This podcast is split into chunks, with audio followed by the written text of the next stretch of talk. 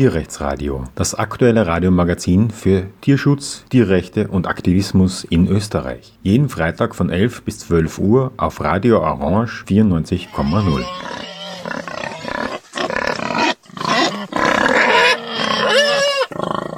Willkommen beim Tierrechtsradio. Heute wollen wir thematisieren, was das Gesetz jetzt sozusagen als Gesetzesänderung, auch Verordnungsänderung es demnächst geben soll im Tierschutz, also das Tierschutzgesetz einerseits und andererseits auch die Verordnungen, die damit verbunden sind. Und dazu habe ich drei Gäste in der Radiosendung heute.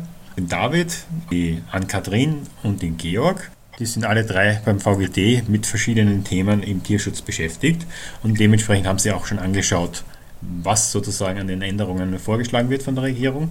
Aber bevor wir jetzt auf die Änderungen eingehen, möchte ich einfach mal vorschlagen, dass wir uns auch anhören, wie denn die aktuelle Situation in zumindest den Bereichen ist, die das Gesetz dann betrifft. Vielleicht, David, magst gleich du mal beginnen. Vielleicht magst du auch kurz beschreiben, in welchen Aspekten, die wir vielleicht relevant finden, das Tierschutzgesetz eigentlich gar nicht geändert wird, obwohl die Regierung vielleicht den Eindruck erweckt, dass das ein großer Wurf wäre.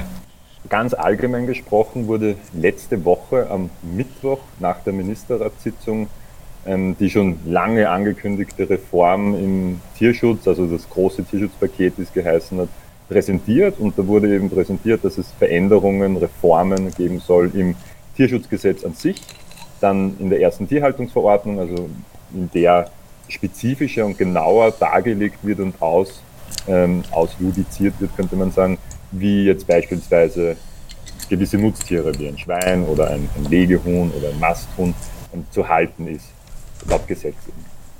Und dann hat es auch noch geheißen, dass das Tiertransportgesetz auch reformiert werden soll. Es ist jetzt so, das wurde eben jetzt eingebracht, es gibt eine Begutachtungsfrist, die läuft bis Anfang hm, Juni, also noch drei Wochen circa.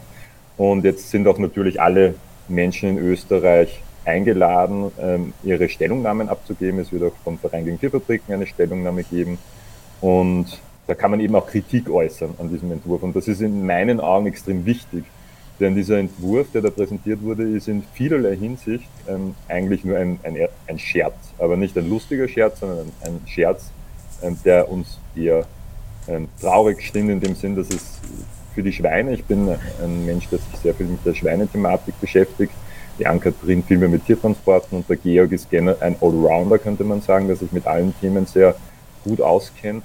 Aber ich, der sich sehr viel mit Schweinen auseinandersetzt, in Bezug wie die jetzige Lage eben ist, kann ich sagen, dass die Schweine in Österreich gesetzlich erlaubt auf einem Betonvollspaltenboden gehalten werden dürfen. Das ist der Status quo, wie es jetzt eben aussieht, dass die Gesetze bzw. die erste Tierhaltungsverordnung Anlage 5 in Bezug auf die Schweinehaltung eben ermöglicht. Das ist die Haltung von Schweinen auf einem reinen Betonboden mit scharfkantigen Spalten. Sie haben sehr wenig Platz nur zur Verfügung. Ein 85 Kilogramm schweres Schwein, das bin jetzt ich beispielsweise, das ist mein Körpergewicht, wenn ich ein Schwein wäre, hätte ich nur 0,55 Quadratmeter Platz zur Verfügung.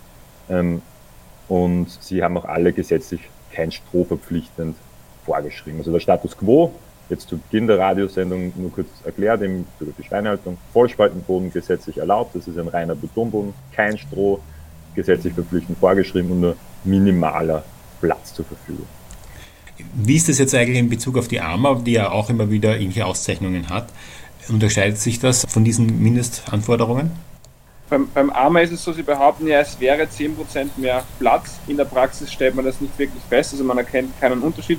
Also im Prinzip heißt AMA-Gütesiegel gesetzlicher Mindeststandard. Und das AMA-Gütesiegel deckt eben 40 Prozent aller Schweine in Österreich ab und ist aber im Großen und Ganzen eben der gesetzliche Mindeststandard. Wirkt aber so, als wäre es, es viel besser. Und dann gibt es noch so ein AMA-Siegel, das nennt sich eben Tierwohl sehr gut. Da haben eben zum Beispiel die Schweine, haben sie 60 Prozent mehr Platz, sie haben Stroh, es ist kein reiner Vollspaltenboden und es wird ihnen eben der Ringelschwanz nicht abgebrannt und auch die Kastration ist mit, mit Schmerzerschaltung. Also das wäre quasi so ein Mindestpaket, aber das ist momentan halt nur komplett freiwillig. Also es gibt diese Schiene momentan aber nur rein freiwillig und deshalb hat sie sich noch nicht besonders durchgesetzt, obwohl es Umfragen gibt, dass die Leute eigentlich genau diese Haltung gerne hätten als neuen Mindeststandard und obwohl die Leute auch bereit wären, dafür zu bezahlen.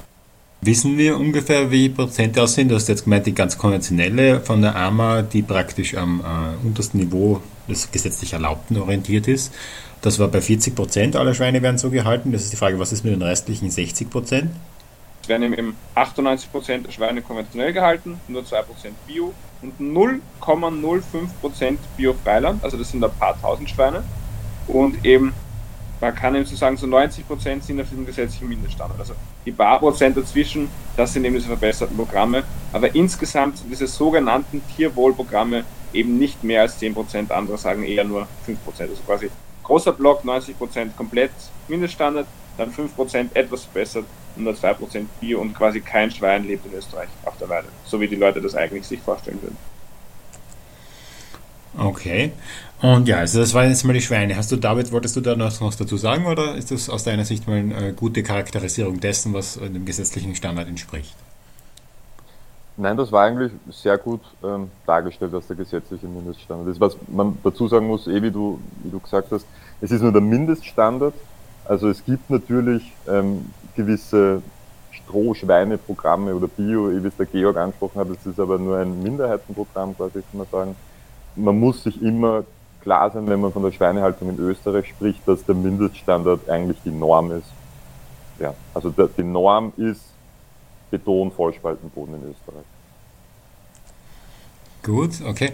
Welche anderen Aspekte berührt das Tierschutzgesetz, äh, also zumindest die Änderungen, die wir jetzt ähm, sozusagen heute noch besprechen wollen, noch? Also die Rinder sind wahrscheinlich betroffen, Transporte wurde auch schon angesprochen, also wer möchte als nächster? Bitte, Ike. Ja, ähm, ich würde gerne was zu den Tiertransporten sagen, weil das ja mein Hauptthema ist. Ähm, und da ist jetzt eben der Status quo, dass ähm, Kälber, ähm, die noch von der Muttermilch abhängig sind, ähm, schon mit zwei Wochen transportiert werden dürfen. Und ähm, mit transportiert meine ich nicht einfach nur von Bauer A zu Bauer B oder sowas, sondern weiter weg zur Mast. Das ist dann eben Italien, Spanien, Polen, aber auch ein paar andere Länder noch. Und ähm, das wird im großen Stil gemacht derzeit. Und da wollte eben die Novelle ein bisschen was verändern, ähm, hat es aber nicht eindeutig geschafft. Dazu kommen wir dann noch. Ähm, und was aktuell auch erlaubt ist, ist hochschwangere ähm, Milchkühe, also zukünftige Milchkühe, sehr weit weg zu transportieren in Drittländer. Das sind Länder außerhalb der EU, ähm, wie Aserbaidschan, Libyen, ähm, Usbekistan, also da äh, und Algerien, das sind gerade die, die Länder, wo eigentlich Österreich am allermeisten hin exportiert. Ähm, und das eben unter dem Deckmantel ähm, der Entwicklungshilfe, was ich eine sehr interessante Formulierung von Ministerin Köstinger finde. Noch Ministerin, muss man ja sagen. Ähm, ja, weil äh, wir exportieren lebende Tiere in Länder, in denen es ihnen viel zu heiß ist. Also ein, ein Rind hat eine Wohlfühltemperatur von ungefähr 10, 15 Grad. Und die werden dann in Länder gebracht, wo sie dann leben sollen und Milch geben sollen und, und Kinder gebären sollen, in denen halt die Temperaturen deutlich drüber liegen. Und ähm, das verursacht nicht nur Stress für diese Tiere, sondern ähm, ja, sie geben dann auch äh, ziemlich schnell mal weniger Milch und ähm, sind weniger fruchtbar und deswegen ähm, sieht man auch keinen Herdenaufbau. Also der Herdenaufbau ist eins von diesen Schlagwörtern, das die Politik sehr gerne verwendet, wenn sie eben rechtfertigt, dass wir lebendige Tiere so weit weg transportieren. Ähm, und dieser Herdenaufbau, also der Aufbau von Milchkuhherden, der existiert de facto einfach in diesen Ländern nicht. Und deswegen sind wir natürlich aus der Tierschutzsicht ähm, sehr, sehr dagegen. Die Transporte an sich sind nämlich schon extrem anstrengend für die Tiere. Sie sind Tage bis Wochen unterwegs, ähm, zu jeder äh, Temperatur auch, was, was eigentlich auch schon illegal ist, weil eigentlich müsste ähm, über die gesamte Transportroute wirklich von, von hier bis zum Zielland an jedem Punkt ähm, vorausgesehen werden, wie die Temperaturen sein werden und die dürfen nicht über 30 Grad betragen. Und das wird aber nicht so gemacht. Also wir, wir exportieren auch im Sommer ganz normal. Dann hat es halt hier bei uns beim Startpunkt unter 30 Grad oder gerade so 30 Grad. Und wenn man dann aber schon ähm, Richtung Kroatien kommt, wird es halt dann schon deutlich wärmer. Genau, das mal kurz. Ja, du hast jetzt ähm, auch angesprochen, dass eben die Temperaturen äh, bestimmten Grenzwerten, also 30 Grad, nicht überschreiten dürfen. Es gibt wahrscheinlich auch eine Untergrenze.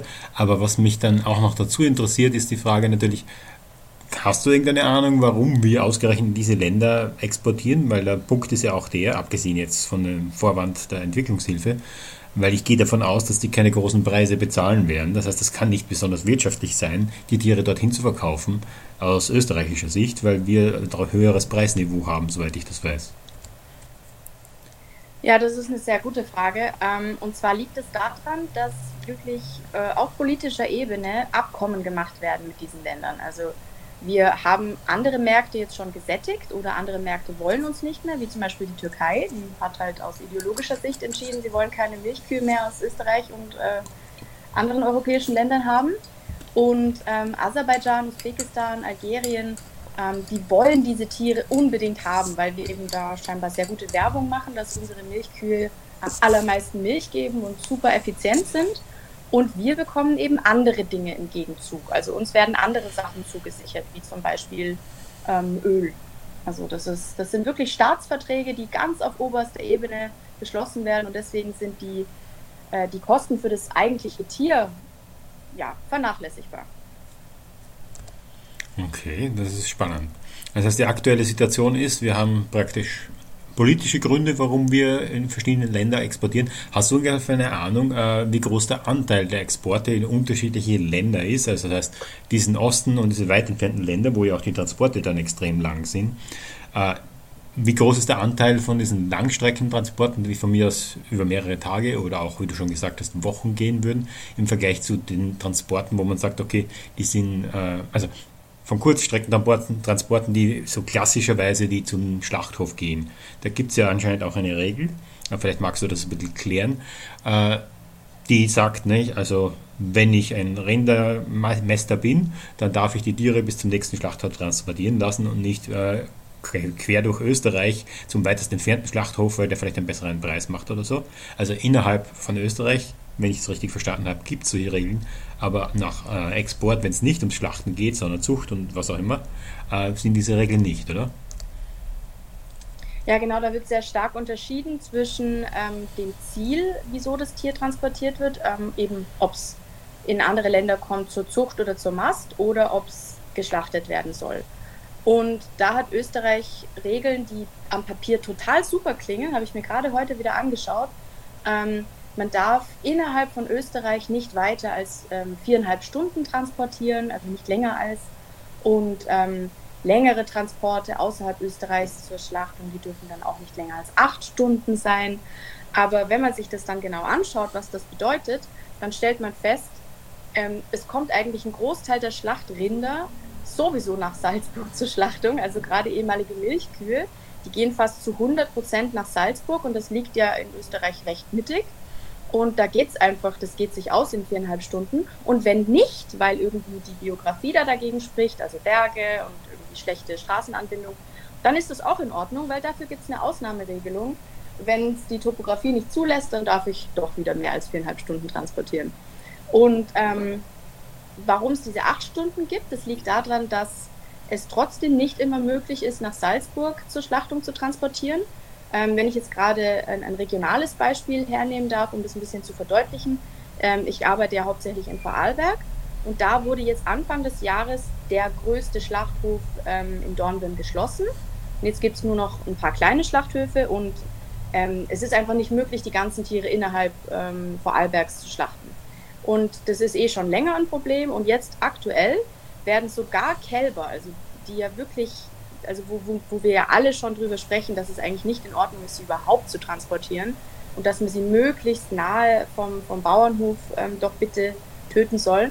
Ähm, sogar bei denen kriegen wir es nicht hin. Auch die werden nach Graz, nach Deutschland und nach Salzburg zur Schlachtung äh, transportiert, was ja mehrere Stunden dauert. Ähm, ja, deswegen gibt es innerhalb von diesem total toll äh, klingenden Gesetz, am Papier zumindest, lauter Ausnahmeregelungen, die dann doch wieder eigentlich alles erlauben. Also das kommt mir sowieso generell in den Gesetzgebungen so vor, dass, dass sie super cool klingen, jetzt eben auch bei der Novelle. Man hat echt das Gefühl, wow, da tut sich was, aber wenn man sich dann genauer anschaut, ähm, werden entweder Dinge verboten, die sowieso schon nicht gemacht werden, oder wieder so viele Ausnahmen ähm, formuliert, dass eh alles erlaubt ist. Ja, du hast ja auch die Rinder jetzt angesprochen, also die Kälber meine ich. Und äh, da ist ja auch das, weil du jetzt gemeint hast, dass man die eigentlich nicht transportieren möchte, da ist ja eines der wichtigen Themen natürlich auch, dass diese Kälber dann ja auch auf der Reise selten richtig versorgt werden können. Und vor allem, wenn sie eben noch gestillt werden müssten. Und ja, das heißt, das ist ja auch einer der Gründe, warum es da einen speziellen Schutz, ein spezielles Schutzbedürfnis gibt, praktisch gegenüber äh, Transporten. Okay, also wolltest du noch was zu den Transporten anfügen, weil das waren ja jetzt hauptsächlich Rindertransporte. Gibt es da auch noch andere Themen, die von dem Gesetz berührt werden oder ist das hauptsächlich auf die, auf die Rinder bezogen? Ähm, es bezieht sich interessanterweise hauptsächlich auf Rinder. Das, ich denke, das liegt daran, dass wir eben da natürlich sehr stark mit unserer Kampagne einwirken möchten. Ähm, aber eigentlich ist alles, was für Rinder im Gesetz verankert wird, gilt dann eigentlich auch für alle anderen Tierarten, die ähnlich sind. Also gerade bei Kälbern, da geht es ja darum, dass es Tiere sind, die noch nicht von der Muttermilch ab, äh, entwöhnt sind, so wie du gesagt hast. Und das gilt dann natürlich auch für alle anderen Tierkinder. Gut, ah, okay, das war also der Stand der Dinge Österreich im Moment. Ähm, Tiertransporte und wir hatten Schweine schon. Äh, was sind dann noch für andere Themen? Genau, ein sehr großes Thema. Also wenn man die Menschen fragt, was sind die größten Tierschutzprobleme in Österreich, sagen Leute wahrscheinlich Tiertransporte, Volksspaltenböden. Aber die Nummer drei war wahrscheinlich das Kükentöten. Man spricht immer von Kükenschreddern. Tatsächlich werden sie in Österreich nicht geschreddert, ist aber nichts Gutes. Sie werden im Agar vergast, also mit CO2-Gas erstickt, erstickt. Wahrscheinlich einer der schlimmsten Tode, den man sich vorstellen kann, langsam und qualvoll zu ersticken, am ersten Tag ihres Lebens. Und es betrifft eben neun Millionen männliche Küken, die sogenannten Eintagsküken.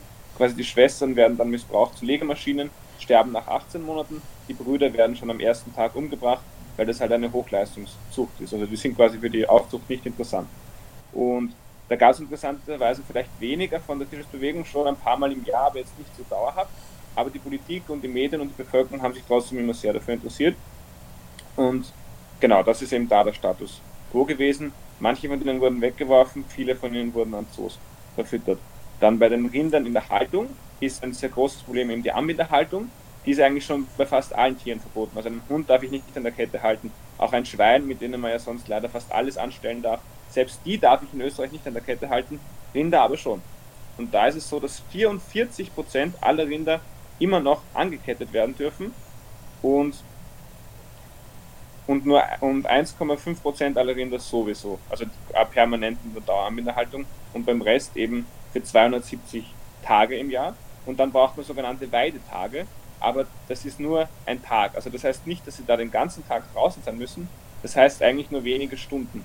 Also quasi, sie müssen an, an 90 Tagen draußen sein, aber es würde reichen, sie da jeweils nur ein paar Stunden draußen zu halten. Die Kontrollen sind, sind sehr selten, teilweise nur einmal im Jahr.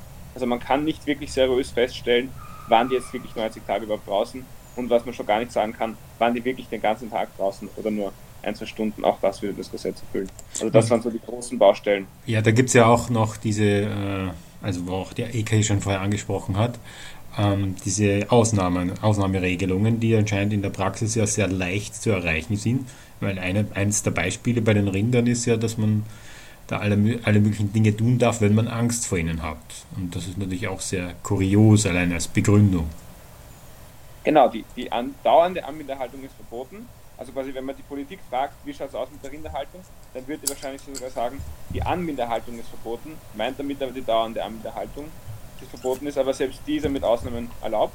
Und die Gründe sind wirklich eben lächerlich, wie du sagst. Das eine ist, dass man sich vor den Tieren fürchtet. Die Frage ist, ob man dann einen richtigen Beruf ergriffen hat. Dann eben die geografische Lage, die rechtliche Lage oder dass man eben ausbauen kann. Also im Prinzip geht es da immer darum, immer wenn jemand eigentlich solche Gegebenheiten hat, wo man eigentlich keine Tiere halten kann, man hat einfach keinen Platz, ist, ja, dann geht es trotzdem. Also da sieht man einfach, dem Gesetzgeber ist es quasi wichtiger, dass man auf Teufel komm raus Rind erhalten kann, obwohl man eigentlich gar nicht die Anforderungen erfüllt, als dass man in den Tieren das gibt, was sie eigentlich braucht. Also das, das kommt für mich da extrem stark heraus, vielleicht noch stärker als bei anderen Gesetzen. An allererster Stelle steht eben, was, dass die Bauern machen können, was sie wollen und was das Tier will, muss sich ganz, ganz, ganz hinten anstellen. Und nur deshalb war das bis jetzt immer noch erlaubt. Und deshalb gab es diese sehr leicht zu erfüllenden Ausnahmen. Das waren eben 4500 Betriebe, die das immer noch machen, die permanente Anbinderhaltung. Ja, mich, mir kommt das ein bisschen so vor, als ob man sagen würde, naja, also wenn wir keine ordentlichen äh, Orte haben, die Tiere zu halten, na dann erlauben wir alles, dann darf man sie auch in kleine Boxen setzen, wo die gerade körpergroß sind, weil wenn man nichts anderes hat, muss halt auch so gehen. Und das ist ein bisschen so wie diese Berichte, die da damals ein großer Skandal waren, von den Fiakerpferden irgendwo in der Stadt, die praktisch in Wohnungen gestanden sind und so weiter. Ähm, und ja, also es ist immer die Frage, wo ist die Grenze? Anscheinend dort, wo die meisten dann eh ohne Probleme die Auflagen erfüllen können. Und es geht dabei nicht um die Bedürfnisse der Tiere, sondern wirklich um die Bedürfnisse der Betriebe. Aber okay. So ist es, ja. Dann vielleicht schauen wir uns jetzt eben an, also das waren jetzt mal die Bereiche, in denen das Tierschutzgesetz und die Verordnungen jetzt betroffen sind von der aktuellen Novelle. Und die Frage ist eben, äh, was ist jetzt geplant, dass diese Novelle da an diesen Dingen verändern soll? Vielleicht, David, magst du wieder du beginnen. Ja, sehr gern. Ja, dem Vorausschicken könnte man noch, dass, dass dieses ganze Thema, also ich werde jetzt wieder ein bisschen in die Schweinethematik einsteigen, dass dieses Thema ja etwas ist, das jetzt nicht eigentlich heute vom Himmel gefallen ist, sondern das Thema Schweinehaltung und Vollspaltenboden oder vor ein paar Jahren noch die Kastenstand Haltung von Mutterschweinen, das ist ja nichts, das, das gerade erst thematisiert wird, sondern schon seit Jahren und Jahrzehnten eigentlich ähm, Tierschutz relevant ist und von Tierschützerinnen und Tierschützern seit Jahrzehnten eigentlich äh, angesprochen wird. Aber jetzt quasi kommt diese, diese vermeintliche äh, Reform. Also die, eine Reform würde man meinen, bringt irgendwie etwas Gutes, aber in Bezug auf die Schweine werden wir dann in Kürze sehen, dass sich da nicht viel ändern soll. Ähm, bei den Schweinen, genau, ist es so, es betrifft die, die Mastschweine hauptsächlich, die Änderungen. Bei den Mutterschweinen schon angesprochen, das Kastenstandverbot äh, erst 2033. Also das sind diese körpergroßen Käfige, heißen auch eiserne Jungfrauen, in denen die Mutterschweine eingesperrt werden, hauptsächlich um die Zeit der Befruchtung und um die Zeit der Geburt, vorher und danach. Ähm, und soll, da wurden jetzt die sogenannten kritischen Tage wurden jetzt ähm, ähm, festgelegt, ähm, wann, wann, sie eben ähm, dort eingesperrt werden dürfen. Es ist, man spricht von Kastenstandverbot ab 2033, aber um diese kritischen Tage dürfen sie eben eingesperrt sein. Und das sind jetzt, glaube ich, bei der Geburt betrifft das jetzt einen Tag davor und Georg kann mich vielleicht korrigieren, vier Tage danach glaube ich. Ähm, bei den genau, fünf Tage oder vier Tage, genau, das sind die sogenannten kritischen Tage. Also immer noch ein Kastenstand, der kann so hochgeklappt werden, aber es steht immer noch ein Kastenstand drinnen. Und eigentlich war es der Tierschutzbewegung wichtig, dass nichts Kassenstandartiges mehr drinnen ist, weil das ist natürlich ein, ein riesiges Kontrollproblem. Wenn nichts Kassenstandartiges erlaubt ist, kommt der Kontrolleur, sieht einen Kassenstand, okay, illegal Strafe. Aber so können die sich immer rausreden, naja, das ist zwar da und wir haben es nur heute, aber das sind halt die kritischen Tage. Also eigentlich schlecht, weil schwer zu überwachen. Besser wäre gewesen ein, ein echtes Kassenstandbuch. Auch mit diesen jetzt äh, kritischen Tagen ist ja so, vielleicht für die Leute, die es noch nicht so genau wissen, äh, wie oft sind denn diese kritischen Tage? Naja, de facto immer, wenn, wenn, wenn eine Mutter, ein Mutterschwein Kinder bekommt und das ist mehrmals im Jahr, soweit ich das weiß. Also es ist schon mehrmals, ein, ein Mutterschwein wird jahrelang quasi missbraucht dafür, dass sie künstlich befruchtet wird in der Regel. Nur ganz selten wird das wirklich von, von Ebern, also von männlichen Schweinen, ähm, äh, ja, vollzogen oder gemacht.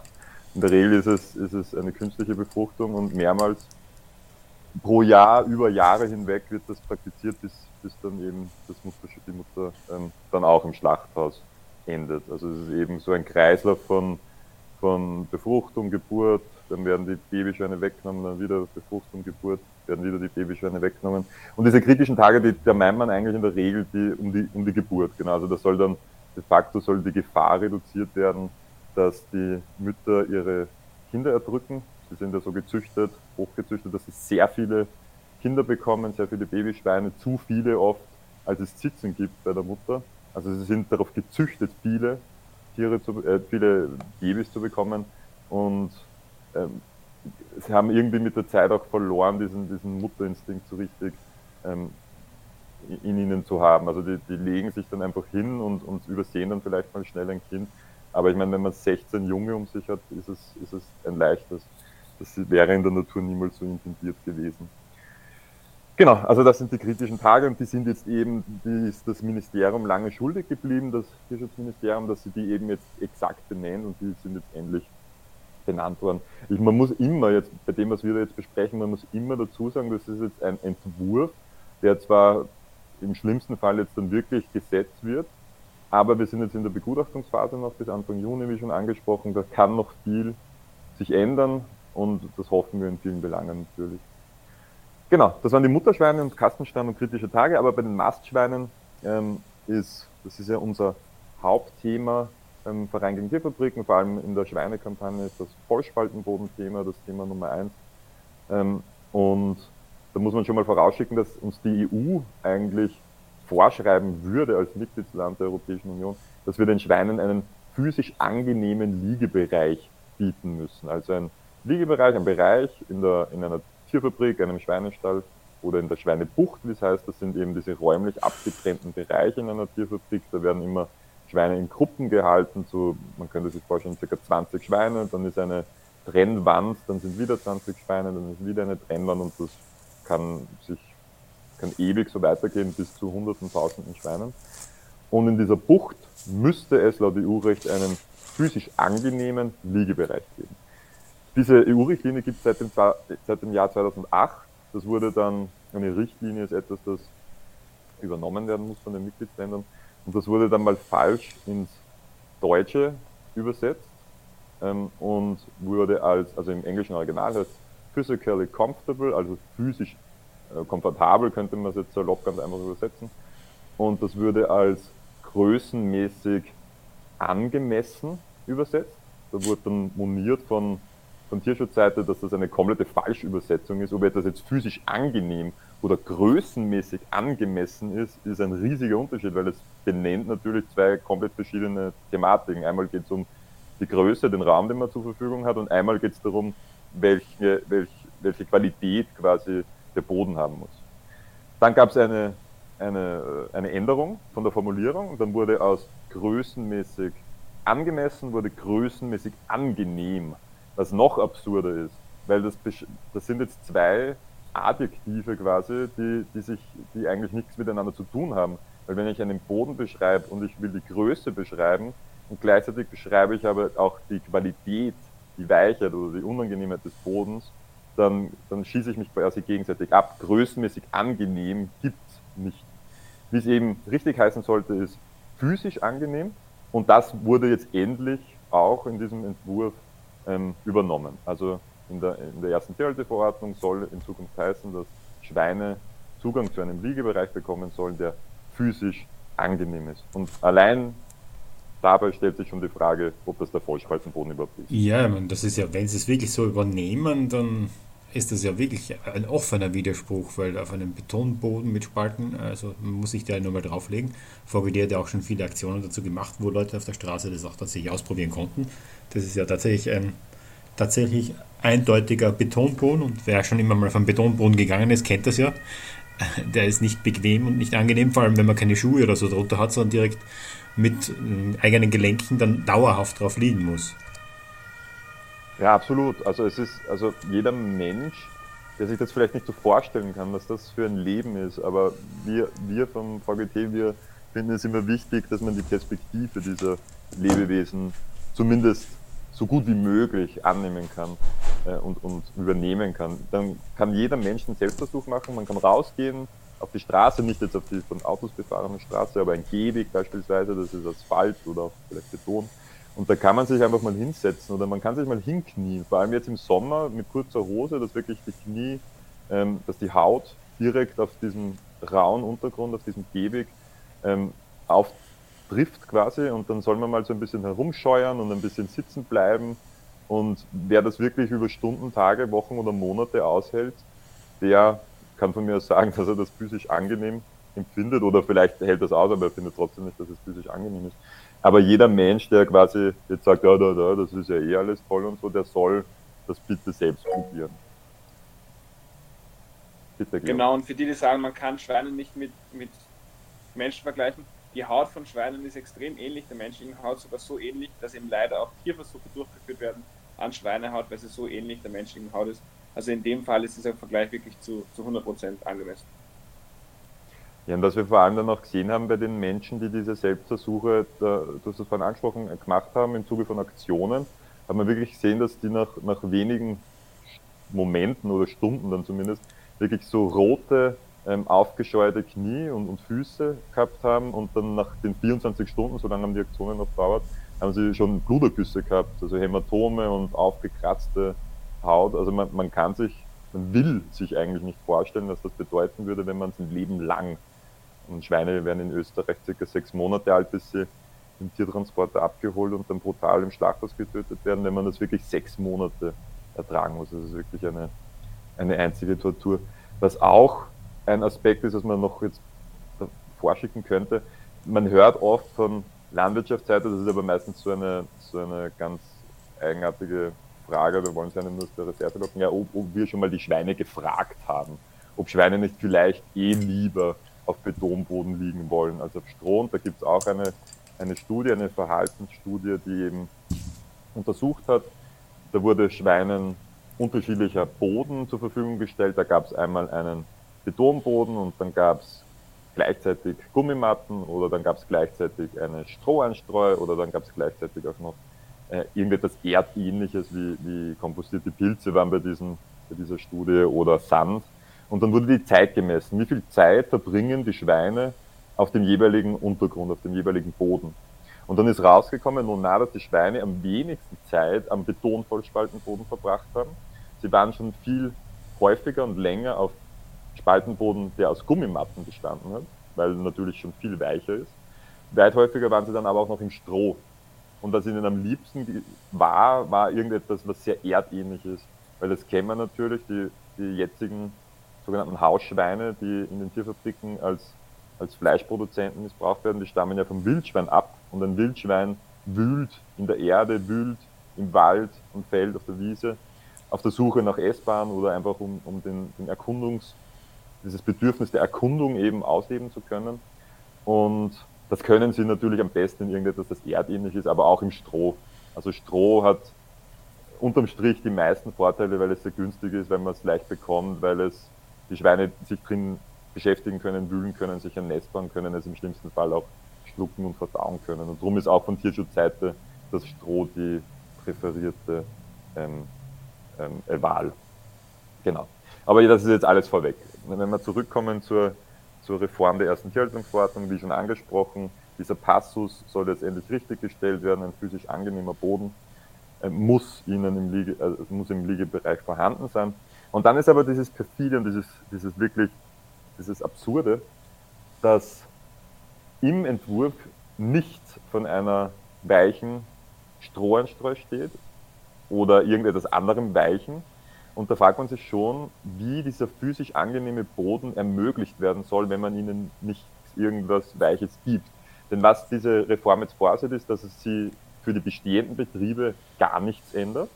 Also alle Schweine, Landwirte und Landwirtinnen in Österreich, die es jetzt schon gibt, die jetzt ihre Ställe haben, ihre Tierfabriken haben, für die ändert sich am Mindeststandard gar nichts. Und zwar wirklich 0,0. Es bleibt weiterhin Betonvollspaltenboden erlaubt. Es bleibt weiterhin die Norm, dass die Schweine kein Stroh bekommen werden, weil es gesetzlich nicht vorgeschrieben ist. Und es bleibt weiterhin bei 0,7 Quadratmeter für ein 110 Kilogramm schweres Schwein. Das einzige, was sich ändern soll, ist für Neu- und Umbauten. Und für diese Betriebe soll es mehr, unter Anführungszeichen, weil das ist auch so lachhaft wenig, aber die, das Platzangebot soll erhöht werden von 0,7 Quadratmeter auf 0,8 Quadratmeter. Und das muss man sich auch mal vorstellen. Man stelle sich mal vor, man ist ein Individuum, ein Lebewesen, das 110 Kilogramm schwer ist und ziemlich groß. Und dann hat man einen Meter an Länge und 70 Zentimeter an Breite zur Verfügung. Man füllt de facto eigentlich genau diesen Raum mit, der, mit dem Körper aus, also man kann keinen Schritt gehen. Und jetzt bekommen diese Lebewesen noch 10 Zentimeter zur Seite mehr, was de facto kein Fortschritt ist. Es ist de facto kein Fortschritt für die Gesundheit, für das Ausleben der Bedürfnisse dieser Lebewesen. Und was es auch geben soll, neben dem mehr, unter Anführungszeichen, Platz von 0,1 Quadratmeter mehr. Es soll einen Liegebereich geben, der einen Teilbereich des Bodens ausmacht, in dem aber kein Stroh kommt, sondern dort werden einfach die Spalten reduziert. Die Anzahl der Spalten, die im Vollspaltenboden eben so aussieht, dass es gibt eine Spalte, dann ist 10 cm Boden, dann gibt es wieder eine Spalte, dann ist 10 cm wieder eine Bodenfläche und das ist immer so weiter. Und bei den neuen Betrieben, die ab jetzt gebaut werden, soll nicht alle 10 cm eine Spalte sein in einem Teilbereich, sondern dann halt nur alle 20 cm. Aber das bedeutet weiterhin, es ist weiterhin Betonboden, es ist weiterhin ein Vollspaltenboden, weil es keinen Bereich gibt, der keine Spalten hat, sondern nur einen, ein Drittel der Bucht oder die Hälfte der Bucht, die einfach weniger Spalten hat. Also die Anzahl, die Spaltendichte sozusagen wird in einem Teilbereich reduziert. Ja, und das ist der große, also die Frau Köstinger, ich war bei der Pressekonferenz im Bundeskanzleramt und wollte euch eine Frage stellen, die ich leider nicht stellen durfte. Sie hat gesagt, wir drehen an den großen Schrauben mit dieser Reform. Wir drehen an den großen Schrauben. Wir sind zwar schon Tierschutzvorreiter, die österreichische Republik ist so super, aber wir werden trotzdem noch so viel verändern. Aber bei den Schweinen und auch bei den anderen sogenannten Nutztieren und angedachten Reformen sehe ich überhaupt nichts von großen Schrauben, die da gedreht werden. Das ist eher eine, ja, ein Scherz. Ja, es ist leider ein, ein, ein völliger Blödsinn. Ich habe jetzt heute wieder eine niederländische Studie angeschaut, die eben sagt, der einzige Unterschied zwischen der österreichischen Schweinehaltung und dem EU-Mindeststandard sind 0,05 Quadratmeter Platz. Sonst ist alles identisch. Und ja, EU hat 25 Mitglieder, da sind wir quasi ganz am unteren Limit. Also wir sind bei Weitem da nicht das das beste Land. Also auch wenn die Frau Köstinger sagt, wir wären in irgendwelchen Rankings am ersten Platz, wir sind bei der Schweinehaltung eines der schlechtesten Länder in der Europäischen Union. Und es erschien ja auch die Woche eine Greenpeace-Untersuchung, die haben sich angeschaut, wie macht das Deutschland. Und Deutschland will ab 2030 diese, diese Stufe, die ich vorher erwähnt habe, also 60% mehr Platz, kein reiner Vollspaltenboden, alle Supermärkte wollen ab 2030 das zum neuen Mindeststandard machen. Und bei uns soll aber noch ja, bei uns soll es vielleicht bis 2040 noch weitergehen. Also laufende Betriebe sollen erst da sich ändern. Also Deutschland ist uns jetzt schon zwei, drei Schritte voraus. Wir sind da nicht mal in der Stufe 1 sozusagen in diesem Modell. Deutschland ist 2030 schon in, in Stufe 3. Wir werden wahrscheinlich 2040 erst in Stufe 1 so richtig. Also so weit sind wir hinten nach. Also wenn es jetzt zu kompliziert wird mit den Stufen, was man wissen, wissen muss, selbst Deutschland, die eben immer schlechter waren als Österreich, die sind uns jetzt schon 10, 15 Jahre voraus, weil man eben jetzt wieder verabsäumen wird, da was zu ändern, sondern wieder den Status quo einzementiert. Und das, was man da machen will mit diesem dänischen System, zieht eigentlich den Vollspaltenboden in die Länge. Also das ist nicht nur eine Verbesserung, sondern das erlaubt länger dann eine schlechtere Haltung aufrechtzuerhalten zu können, weil man baut eben neu und hat, hat so länger einen Investitionsschutz für einen Vollspaltenboden. Das ist das, was eigentlich da die Köstinger noch machen wollte, uns quasi den Vollspaltenboden zu vererben, bevor er sie zurücktritt. Ja, man hat ja ein bisschen diesen Eindruck, dass eben dieses dänische System, wie es genannt wird, wenn man jetzt nicht ein völliger Experte ist, man kann das tatsächlich nicht unterscheiden. Es schaut identisch aus, man muss schon wirklich mit dem Maßband rumschreiten und genau wissen, worauf man achtet, dass man das überhaupt unterscheiden kann. Ja, absolut. Also, aber da geht es nicht nur um, um, um die Laien und Laien, die, die sich aus welchen Gründen auch immer nicht so mit der Schweinehaltung beschäftigen, sondern wir, wir haben auch Kundgebungen oft vor den Nationalratssitzungen, wir sind jede Woche beim Ministerrat.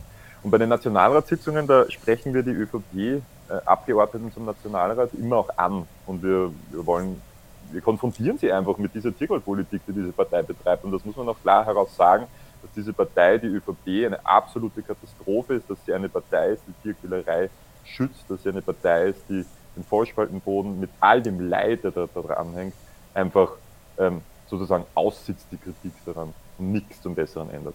Aber okay, das war jetzt genug zu dem. Wir fragen Sie natürlich auch immer, wir konfrontieren Sie mit aktuellen Aufnahmen aus Tierfabriken, aktuellen Aufnahmen aus Schweine-Vollspaltenbodenfabriken, aber auch, das habe ich im Dezember gemacht, da wurde ja schon ein Entschließungsantrag im Nationalrat, der jetzt circa deckungsgleich mit dem, mit dem jetzt in Begutachtung sich befindlichen Gesetzespaket und Tierschutzpaket ist.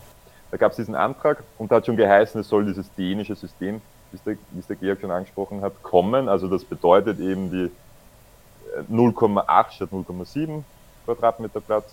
für ein 110 Kilogramm schweres Schwein und dass ein Teilbereich des Bodens weniger Spalten hat. Das ist das sogenannte dänische System, weil das in Dänemark der Mindeststandard ist. Und ich hab, wir haben Bilder bekommen aus einer, von einer dänischen Organisation ähm, und wir haben natürlich auch Bilder aus Österreich und ich habe jeweils welche ausgedruckt aus Österreich und welche aus Dänemark und habe ihnen, den ÖVP-Funktionären, diese Bilder gezeigt und habe gesagt, eines davon ist aus Dänemark, eines ist aus Österreich. Sagen Sie mir jetzt bitte, welches welches ist und was daran der tolle Fortschritt sein soll. Und auch die ÖVP-Abgeordneten, selbst die Funktionäre des Bauernbundes, von denen ist das eigentlich das täglich Brot, dass sie sich mit so einer Thematik beschäftigen, selbst die haben gesagt, sie wissen nicht, was welch, welches Land, welches Bild eben ist. Und selbst ÖVP-Funktionäre haben mir ins Gesicht gesagt, dass sie das nicht gut finden. Sie finden es nicht gut, dass wir in Österreich quasi diesen lächerlichen Schritt da jetzt scheinbar gehen auf das dänische System. Und das ja wiederum, muss man ja immer wieder dazu sagen, das betrifft ja nur Neu- und Umbauten. Also das kann man nicht oft genug sagen. Dieser Fortschritt, so lächerlich er ist, gilt trotzdem nur für Neu- und Umbauten. Also für die bestehenden Betriebe ändert sich nichts. Wie schaut es jetzt mit den anderen Themen aus? Vielleicht, Ike, magst du wieder von den Tiertransporten kurz sprechen, was dort geplant ist? Also es gibt eigentlich zwei Veränderungen, von denen man jetzt sprechen kann. Und das eine betrifft die Kälbertransporte. Da habe ich ja vorher gesagt, aktuell dürfen Kälber schon mit zwei Wochen exportiert werden. Und in der neuen Gesetzgebung sollen es dann drei Wochen sein. Und jetzt denkt man sich zuerst, wow, okay, ja super, ähm, von zwei auf drei Wochen, das ist ja durchaus ähm, schon ein gehöriges Stück mehr. Das wird doch den Kälbern sicher was bringen. Aber auch mit drei Wochen sind Kälber noch nicht von der Muttermilch entwöhnt. Das heißt, sie können nur über Milch, also Kuhmilch oder Milchaustauscher, Nahrung zu sich nehmen. Also das, das ist ihr Essen. Ja? Und es ist technisch unmöglich, ihnen Milch oder Milchaustauscher am Transporter zu geben. Das Einzige, was geht, ist Wasser und es geht auch nur, wenn der Transporter steht, also eine Stunde insgesamt vom Transport. Und Kälber dürfen 19 Stunden transportiert werden. Das heißt, ähm, wir haben das beobachtet, wenn man von Salzburg nach Spanien Kälber exportieren möchte, und das passiert im großen Stil, dann dauert das sogar länger als 19 Stunden, also das dauert viel, viel länger. Ähm, bei, der, bei dem Transport, den wir damals sehr äh, detailliert dokumentiert haben, waren es sogar 26 Stunden. Und das heißt, dass diese Kälber, diese Säuglinge, in dieser ganzen Zeit, innerhalb dieser 26 Stunden, nichts zu essen bekommen. Und das ist ja auch schon für ein erwachsenes Tier äh, ähm, fürchterlich. Und wenn man es bedenkt, Säuglinge, äh, wir kennen es von menschlichen Babys, die wollen alle paar Stunden eigentlich was trinken. Das liegt daran, dass ihr Magen halt klein ist und der ist dann natürlich sofort wieder leer und dann brauchen sie wieder Nachschub. Und wenn man dann einfach länger als einen Tag diesen Tieren nichts zu essen zur Verfügung stellt, dann ist das nicht nur Tierleid, es ist sogar erhebliches Tierleid, also das ist eine Definition. Ähm, und damit sind diese drei Wochen statt zwei Wochen einfach kein Unterschied. Und jetzt kommt es sogar noch schlimmer. Ähm, drei Wochen statt zwei Wochen sind sogar noch schlechter für das Wohl dieser Kälber, weil das genau der Zeitpunkt ist, in dem die Kälber ihre Immunoli äh, Immunisierung umstellen. Von der Immunisierung durch die Muttermilch und durch die Mutter noch, ähm, von der Geburt, auf die eigene Immunisierung, also das eigene Immunsystem. Und das ist genau bei drei Wochen, ähm, gibt es beides nicht. Also da gibt es die sogenannte immunologische Lücke. Das heißt, da sind die Kälber am allerwenigsten geschützt vor Krankheitserregern. Und wenn man sich jetzt vorstellt, dass diese Kälber ja auf den Transporten und auch in den Sammelstellen und dann nachher, wenn sie in den Masthallen ankommen, ähm, die werden ja da mit verschiedensten Kälbern aus unterschiedlichen Regionen, Ländern ähm, zusammengeführt. Das, das heißt, sie bekommen da natürlich dann auch einen Haufen unbekannter Erreger zu spüren. Und das ist für so ein ähm, Säuglingsimmunsystem, das dann noch dazu in der immunologischen Lücke sitzt und noch dazu gestresst ist durch die neue Situation des Transports. Es ist laut, es wackelt, Mama ist nicht da, ähm, ich kenne den Raum nicht. Das, das ist furchtbar. Also es sterben ja jetzt schon laut Studien etwa 20 Prozent der Kälber ähm, durch den Transport, entweder am Transport oder an den Folgen daran ein paar Wochen später. Und es wird jetzt sich wahrscheinlich noch mehr häufen. Also das ist ein riesiges Problem. Ähm, der zweite Punkt, der sich da ändern soll, was Tiertransporte angeht, ähm, sind die Drittlandexporte, die ich auch schon vorher angesprochen habe, von eben hochschwangeren Zucht, äh, zukünftigen Milchkühen für die Zucht. Ähm, Und die sollen in Zukunft, ähm, ja, also da soll es jetzt eine, eine äh, Nachuntersuchung geben, wo denn wirklich Herdenaufbau stattfindet. Von dem habe ich vorher auch schon gesprochen. Also wo gibt es denn dann wirklich im Zielland mehrere Milchkühe, die aus Österreich stammen? Ähm, das soll dann alle drei Jahre überprüft werden. Und so eine Überprüfung stelle ich mir sehr kompliziert vor. Also ähm, wir haben es vorher schon angesprochen, dass das äh, es auch schon hier schwierig ist, ähm, ähm, Bauernhöfe zu, zu kontrollieren. Das passiert einfach viel zu selten. Also ich kann mir nicht vorstellen, dass da zufriedenstellende Ergebnisse ähm, rauskommen. Und ähm, ich habe ja vorher auch schon mal gesagt, dass, es bei, dass mir bei Gesetzen auffällt, dass oft Dinge verboten werden, die es eh schon nicht gibt. Und da haben wir auch hier bei den Drittlandexporten so einen Punkt. Ab 2023 wird der Transport von Tieren zur Mast und zur Schlacht in Drittstaaten verboten. Fun Fact, gibt es eh schon nicht. Also wir haben de facto nur noch Transporte zu Zuchtzwecken. Und ähm, auch nochmal zu den Zuchtzwecken. Da ist die Idee jetzt auch, dass ähm, weit entfernte Ziele nicht mehr angefahren werden dürfen. Und mit weit entfernt ist dann gemeint, ähm, ich darf 29 Stunden fahren, muss dann 24 Stunden Pause machen und dann darf ich nochmal 29 Stunden fahren. Und länger als das, weiter weg als das, was ich in der Zeit erreiche, darf ich nicht fahren. Naja, aber das sind eh fast alle Orte, die wir sowieso anfahren wollen. Also auch das ist wieder eine, eine Formulierung, die am Papier super klingt, aber genau nichts bringt. Tiertransporte sind in dem Fall wieder auch so ein typischer Fall, wo das Gesetz, der Text vielleicht den Eindruck erweckt, dass es tatsächlich Änderungen gibt, aber wenn es einerseits darum geht, dass Dinge verboten werden, die sowieso schon nicht stattfinden, entweder weil es kein wirtschaftliches Interesse daran gibt oder weil es aus anderen praktischen Gründen nicht stattfindet, dann ist das natürlich eine Augenauswischerei. Stichwort Kükensträdern, dass ja nicht passiert ist, weil die Küken ja leider erstickt wurden. Auch da gab es einen Entschließungsantrag der Grünen und ÖVP, das Kükenschreddern zu verbieten und hat es auch großartig beworben. Jetzt will man aber auch das Kükentöten angehen. Das Seltsame ist aber, man nennt es Verbot des unnötigen Kükentötens. Es werden aber in Österreich, ich wusste das auch lange nicht, eben beinahe 9 Millionen Küken verfüttert. An Zoos, an Greifvögeleinrichtungen. Das, das zeigt auch, okay, Greifvögeleinrichtungen sind sehr wichtig, weil das teilweise werden dort auch Tiere aufgepäppelt, die verletzt wurden. Zoos sehr fragwürdig. Also da kommen die dann hin und das wird jetzt quasi als Argument dafür gebracht, ja, wir müssen sie ja töten, weil das ist eh Futter und das wäre quasi ein vernünftiger Grund zu töten. Also in Wahrheit ändert sich fast gar nichts. Das Einzige, was sich eben ändert, ist, dass jetzt eben alle verfüttert werden und keines mehr weggeworfen werden. Aber so wie ich diese Novelle lese, man möge mich gerne korrigieren, so wie ich das lese, wird durch dadurch kein einziges Küken weniger getötet. Sie werden halt jetzt noch stärker an Zoos verfüttert, aber sonst ändert sich nichts. Dann zur Anbindehaltung ist es ja so, dass man eigentlich schon mit dem Bundestierschutzgesetz 2005 diese Daueranbindehaltung verboten hat. Aber durch Ausnahme gab es es noch. Und man könnte sagen, okay, 2004, das ist so lange her, verbietet man das jetzt sofort. Aber, und das macht man jetzt tatsächlich mit der Daueranbindehaltung. Das sind aber nur 1,5% der Betriebe. Wie gesagt, 44% der, oder der Tiere, 44% der Tiere leben aber in dieser anderen Anbindehaltung, wo sie immer noch drei Viertel vom Jahr angekettet sind. Und die werden auch gar nicht angekettet. Also ich darf, wenn ich meine Kühe drei Viertel im Jahr ankette, das ohne Einschränkung weiterhin tun. Ich darf sogar so einen Stall sogar neu bauen. Und gerade in Tirol teilweise werden wirklich immer noch neue Anbindehaltungsstellen gebaut. Auch das hat man nicht unterbunden. Und die Daueranbindehaltungsstelle, die dürfen sogar bis 2030 noch weiter Bestand haben. Also eigentlich seit 2004 verboten, soll, sollen die jetzt quasi 26 Jahre lang Übergangsfrist haben. Also das sieht man quasi, man, man will da überhaupt nicht rangehen man könnte es ja quasi auch als Sozialpolitik sehen. Man könnte sagen, okay, diese Leute haben einfach falsch gebaut, falsch investiert, die verdienen eh nicht mehr viel damit. Wir, wir helfen denen einfach dann auszusteigen, um die Tiere zu schützen. Das macht man nicht. Was man macht ist, okay, Leute machen das und das kann so lange wie möglich eben am Leben erhalten werden.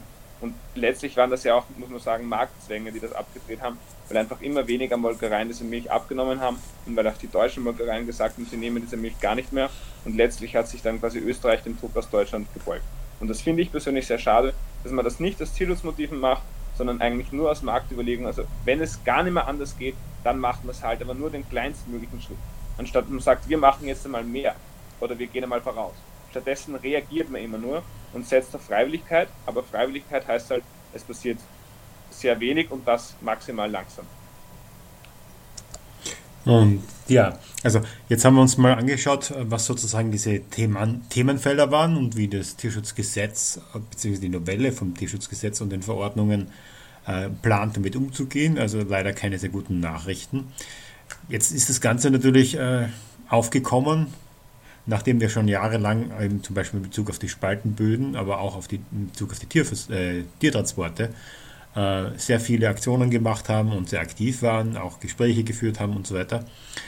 Und ist jetzt natürlich die Frage, was können wir noch tun? Worin liegt unsere Hoffnung, dass wir in dem Fall jetzt das Ruder rumreißen und diese Novelle vielleicht doch noch irgendwie retten können.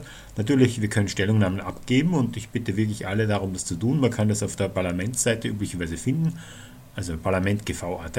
Da gibt es dann eben die aktuellen ähm, Begutachtungsvorschläge, wo man dann auch was dazu schreiben kann. Das ist auch keine große Hexerei in Wahrheit. Der VGT wird auch äh, die eigene Stellungnahme veröffentlichen. Also das werden wir dann eh noch näher besprechen und so weiter, wie man das machen kann. Aber bitte alle, die dazuhören, äh, macht euch bitte die Mühe, auch wenn es nur ein paar Minuten Zeit sind. Und wenn ihr nur dazu schreibt, wir unterstützen den VGT, es ist viel wert, dass viele Leute zeigen, dass es ihnen ein Anliegen ist. Aber jetzt bitte wieder zurück in die Runde. Ähm, nachdem wir jetzt analysiert haben, was wir davon zu erwarten haben für diese Novelle, was können wir denn jetzt noch tun? Was habt ihr für Ideen? Äh, oder habt ihr das Gefühl, dass unsere Aktivitäten in den letzten Jahren nicht ausreichend waren? Müssen wir die Strategie ändern? Was sind eure Gedanken dazu? Ja, mein Gefühl ist, also wir sind jetzt sowieso vor einer ganz neuen, äh, nicht ganz neu, aber schon sehr anders Ausgangssituation, weil die Ministerin Köstinger zurückgetreten ist, jetzt mitten zu Beginn der Begutachtungsphase. Also die Landwirtschaftsministerin Köstinger, der Bremsklotz par excellence in Bezug auf Tierschutzverbesserungen der letzten Jahre ist weg. Jetzt soll es einen neuen Landwirtschaftsminister geben aus Tirol, den Herrn Totschnig, der jetzt aber nicht angelobt werden konnte wegen einer Corona-Infektion die Woche. Das heißt, es ist jetzt irgendwie so ein, ein luftleerer Raum zurzeit, aber das wird, das wird schon noch passieren, wahrscheinlich nächste Woche. Die Frage ist jetzt natürlich, ob es möglich sein kann, wenn der Tierschutzminister Rauch meint, dass das neu verhandelt werden muss, wenn er meint, der öffentliche Druck ist groß genug, es gibt ein Interesse der gesamten politischen ähm, Palette außer der eigenen Partei, also außer der ÖVP äh, mit, mit Potschnik, dann, dann, muss, dann muss es doch möglich sein, möchte man zumindest meinen, dass das neu verhandelt wird. Also dem Vernehmen nach wird unser Tierschutzminister sich zumindest darum bemühen, dass das neu aufgemacht wird. Was es braucht, ist natürlich die Stellungnahmen, was es braucht, ist den Protest, was es braucht, ist der öffentliche Druck. Am Samstag kann man gleich anteasern, äh, ist, ist ÖVP-Bundesparteitag in Graz in der Helmut-List-Halle und da wird es auch eine, äh, Robert-List-Halle, pardon, in der Nähe vom Hauptbahnhof, da wird es eine Protestkundgebung geben gegen die Tierquotenpolitik der ÖVP und da kann jeder Mensch aus der Graz und Umgebung dazukommen. Das wird vom Verein gegen Tierfabriken organisiert und da kann man seine Stimme kundtun. Also es gibt viele Möglichkeiten, die mir jetzt zum Beispiel mal eingefallen sind. Und ich glaube, Elke und, äh, und, und Georg wird auch noch was einfallen. Ja, ich glaube, Franz, dass die Änderungen, die wir wollen, dass die kommen müssen. Also der Druck ist so groß, dass es einfach nicht mehr haltbar ist. Es ist diese Woche eine neue Studie veröffentlicht worden, laut der 91 Prozent der Menschen für ein Vollspaltenbodenverbot sind. Die, die Studie, die ja es schon gab, da haben ja auch 94 Prozent gesagt, reines Stroh wollen sie, äh, Strohhaltung. Aber das war nochmal ganz deutlich 91 Prozent wirklich ein komplettes Vollspaltenbodenverbot. Also sie sind nicht nur dagegen, sondern sie sind auch für ein Verbot. Es gibt kaum ein Thema, wo es solche Mehrheiten gibt. David, gleich die Ergänzung? Ja, genau, was dazu zu sagen ist, diese erste Studie oder Umfrage, muss man viel besser sagen, die das gesagt hat mit den 94 bis 96 Prozent wollen das Schweinestroh bekommen, die war ja noch zu Beginn der Kampagne. Also man sieht vielleicht auch echt, was diese Kampagnenarbeit bewirkt hat, dass jetzt nicht nur sie sollen Stroh bekommen, dass es, sondern dass jetzt wirklich 90 91 Prozent sagen, Vollspaltenbodenverbot soll jetzt kommen, weil damals bei der Umfrage waren das, glaube ich, so rund 83 Prozent. Also da hat sich viel in Bezug auf den öffentlichen Druck ins Positive verschoben. Und ja, das Bewusstsein ändert sich immer mehr oder es, auch die Woche kam ein Bericht drauf, dass, äh, ja, zwei, dass 25 Prozent aller Schweinefleischproben, dass die verseucht sind mit multiresistenten Keimen. Das hängt natürlich auch sehr stark mit der Massentierhaltung, mit Vollspaltenböden zusammen, weil diese Tiere natürlich anfälliger sind, mehr Krankheiten haben, weil man da dann mehr Antibiotika gibt und weil man sich da wahrscheinlich dann ja die Pandemie der Zukunft heranzüchtet. Also es es häufen sich einfach immer die Berichte und für mich ist da einfach eine Welle entstanden, die die ÖVP nicht mehr ignorieren kann. Also aus meiner Sicht ist es quasi ein Muss, das neu aufzurollen und der Herr Totschnig, der kann jetzt zeigen, dass er quasi ein, ein alter Schwarzer ist, der quasi angeblich sind die ja gesprächsbereit, dialogbereit, stehen zu ihren Hand, Haltungen. Das hatte die Frau Köstinger nie gemacht. Sie hat nie gesprochen und sie hat nie wirklich gesagt, dass sie dazu steht. Jetzt ist eben die Chance zu zeigen, ob es da auch andere Strömungen gibt in der ÖVP oder ob quasi alle ÖVP-Politiker so sehr im Bremsklotz sind wie die Frau Köstinger. Ja, wir haben jetzt tatsächlich nur noch eine Minute Zeit und äh, da wollte ich nochmal vielleicht, wenn ihr es genauer sagen könnt als ich, weil ich habe es gerade vorher nur ein bisschen angedeutet, wie man Stellungnahmen abgeben kann und wo man die Infos dazu findet, beziehungsweise vielleicht auch kurz erwähnen, was man genau da hinschreiben sollte. Stellungnahme kann genommen werden bis zum 2. Juni. Der VGT wird auch eine Stellungnahme abgeben in ein, zwei Wochen. Das wird dann auf unserer Website sein.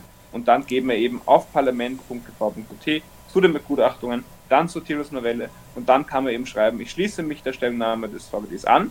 Man kann aber auch schreiben, in diesem Entwurf ist zum Beispiel ein Verbot der Vollspaltenböden nicht enthalten.